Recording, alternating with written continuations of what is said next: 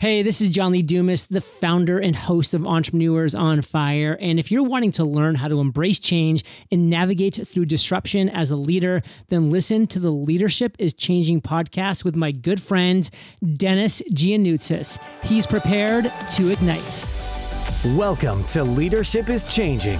Each week, we and our guests provide information and insights through exploring leading change. This is taking your leadership to another level by finding the balance between executive excellence and personal well being through stories that inspire real change. It's time to adapt in our fast moving world when leadership is changing with your host, Dennis Giannoutsas. Hey, welcome to the show. Leadership is changing. What we as leaders know to be true is that change is constant. Leaders everywhere confront similar obstacles because people are people, but everywhere you go, leaders are overwhelmed, disrupted, and under pressure. They run from email to email, meeting to meeting. Many leaders are not changing quick enough, which means they run the risk of becoming irrelevant and being left behind. The the show is taking our listeners' leadership to another level by finding their balance between executive excellence and personal well-being through stories that inspire real change. I believe we don't have enough effective leaders in the world today, and if we get the leaders to step up and lead change, then they can inspire real change. Hey, listeners, it's now time to adapt in our fast moving world, and I want to welcome you to today's session, today's episode, which is a mashup. I have two guests here for you today, wonderful people from episode 61. Saka Hitman, who's the country manager, managing director of LHH New Zealand, and he shares his thoughts and so forth around the question Who's your favorite leader? This could be alive or from history, and why? And my second guest is from episode 62, Stephanie Murphy.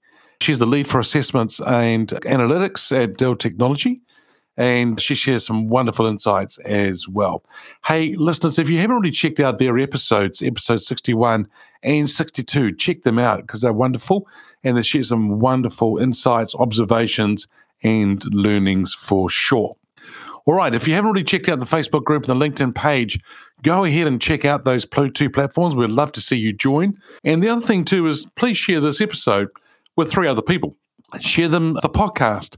We'd love to get more people, list more listeners having a listen to this podcast indeed. All right, team, this is now time for you to sit back, take notes, relax, and enjoy the mashup. So tell me, I'm sure there may have been several people, but who's your favorite leader? Now, this person could be alive or from history. Who's your favorite leader and why? Well, then, for, for obvious reasons, you probably will be able to understand that I can't give you just one. Uh, I think uh, I thought about this long and hard over the weekend when, when you asked me to come on on on this show, and um, I have to say that Ken Chenault, the CEO at American Express during the time that I was there, has been a great inspiration, and a great leader.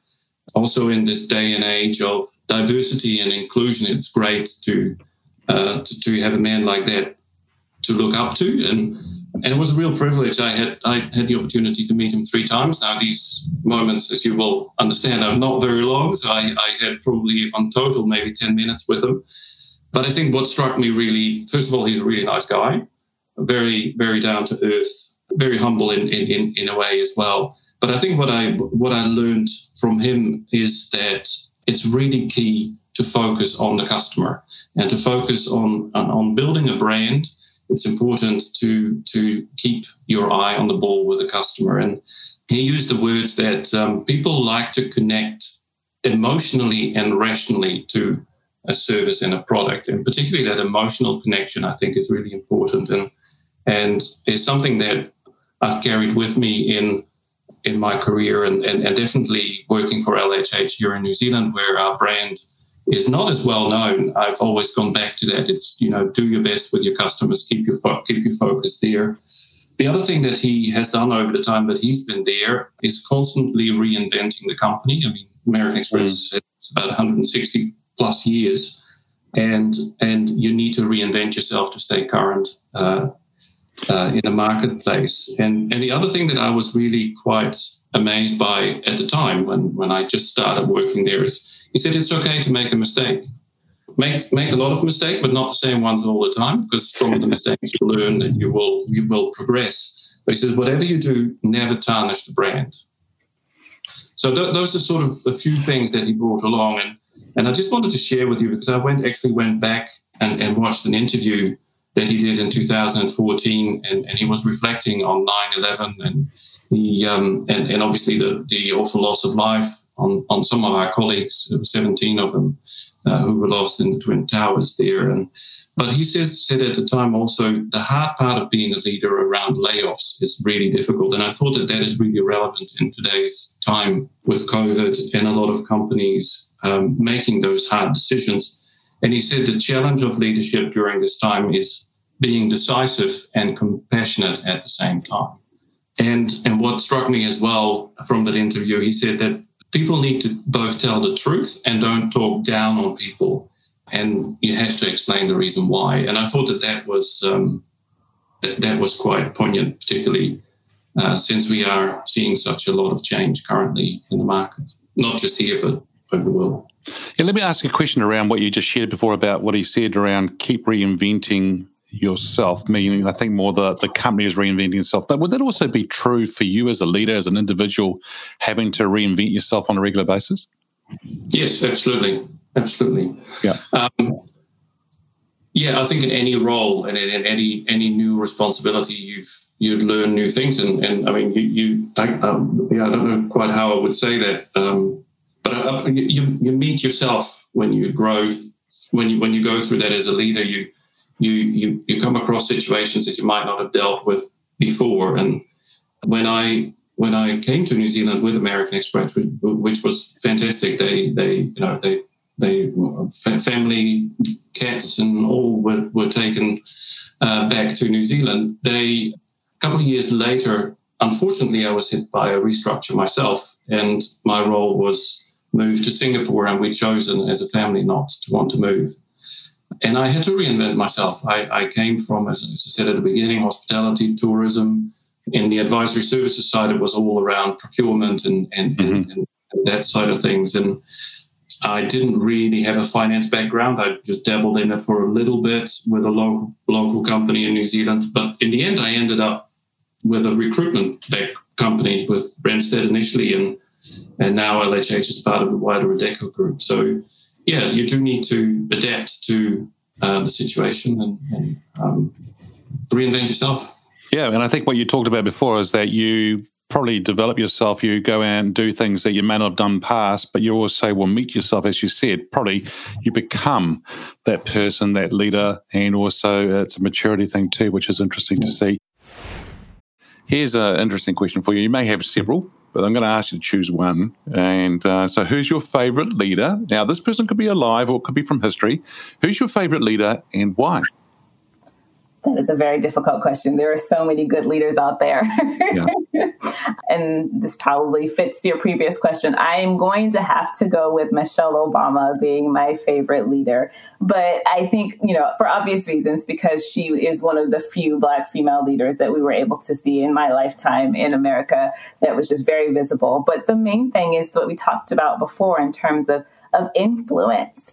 She had several initiatives about, you know, eating healthy and mm. getting kids to move. And she used tools like dancing or the latest dance moves that kids were doing. And she used social media. And I found that she wasn't afraid to be transparent and she wasn't afraid to be vulnerable even if she couldn't do this dance moves or she wasn't doing them correctly and she wasn't afraid to be you know vulnerable in that state and she was she wasn't afraid to to be on someone's level, to understand where they're coming from and relate to them in order to get kids and, and other leaders and across the, the world, right, to kind of align with where she was headed and to be a part and really buy into her initiatives. And I find that leaders need to do more of that. You know, that transparency and vulnerability is key to building trust. And when you trust someone, you'll you'll follow them.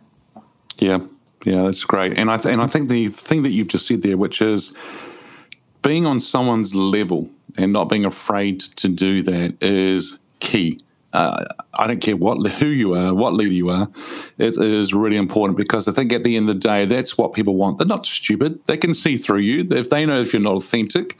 And so, as you said, the keys to building trust is being able to be on someone else's level and not being afraid to do that, being vulnerable um, and and uh, and transparent, which is wonderful.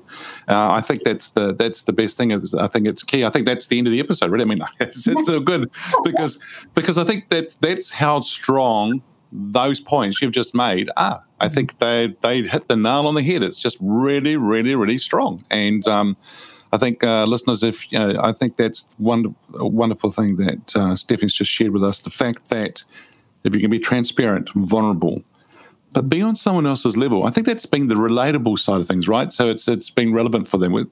Yeah. Absolutely. And it's, it's, it's, the humility piece of it, right? It's like, you know, you're going to have a diverse group of team members, especially as the workforce is changing and, and as Gen Zs enter the workforce and you're getting more and more diverse. There's going to have to be an element of one, I'm not the smartest person in the room. A lot of a lot a lot of people will be coming with diff, you know fresh out of grad school with degrees that are fresh with the book knowledge, and so recognizing they might know new ways of doing things and better way of doing things. So recognizing you're not the smartest in the room, and then recognizing that you're going to have to learn where they're coming from, and that's that humility piece we were just discussing.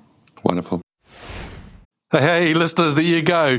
Two wonderful guests that I've had on my actual podcast, the show Leadership is Changing in the Past.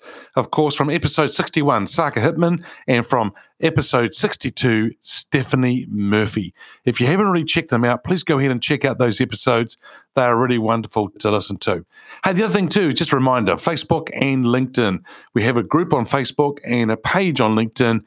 If you haven't already joined those platforms, we would love to see you join those communities and we would welcome you along to them. Hey, listeners, what we as leaders know to be true is that change is constant. Change is incredibly scary, especially with the unknown and unfamiliar territory. It's time to adapt in our fast moving world when leadership is changing. Hey, look out for the episodes as they're being released. Download them, have a listen, put a review, and a rating. Feel free to share them with your friends, your family, your network. If there's any feedback you'd like to give me on the show or about the show, or if there's any feedback you'd like to give me or give any questions you want me to ask my guests as I interview them, or a question for the Ask Dennis Freestyle episode that happens once a week, feel free to send me an email, dennis at leadingchangepartners.com. Hey, team, please share this episode with three other people.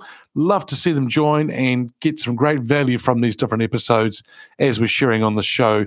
Leadership is changing. Thanks for tuning in. Until next time, bye for now. Thank you for listening to this episode of Leadership is Changing with your host, Dennis Giannoutsas. Each week, we and our guests provide information and insights through exploring leading change, inspiring executives and leaders to adapt and lead a bigger game in a fast moving world.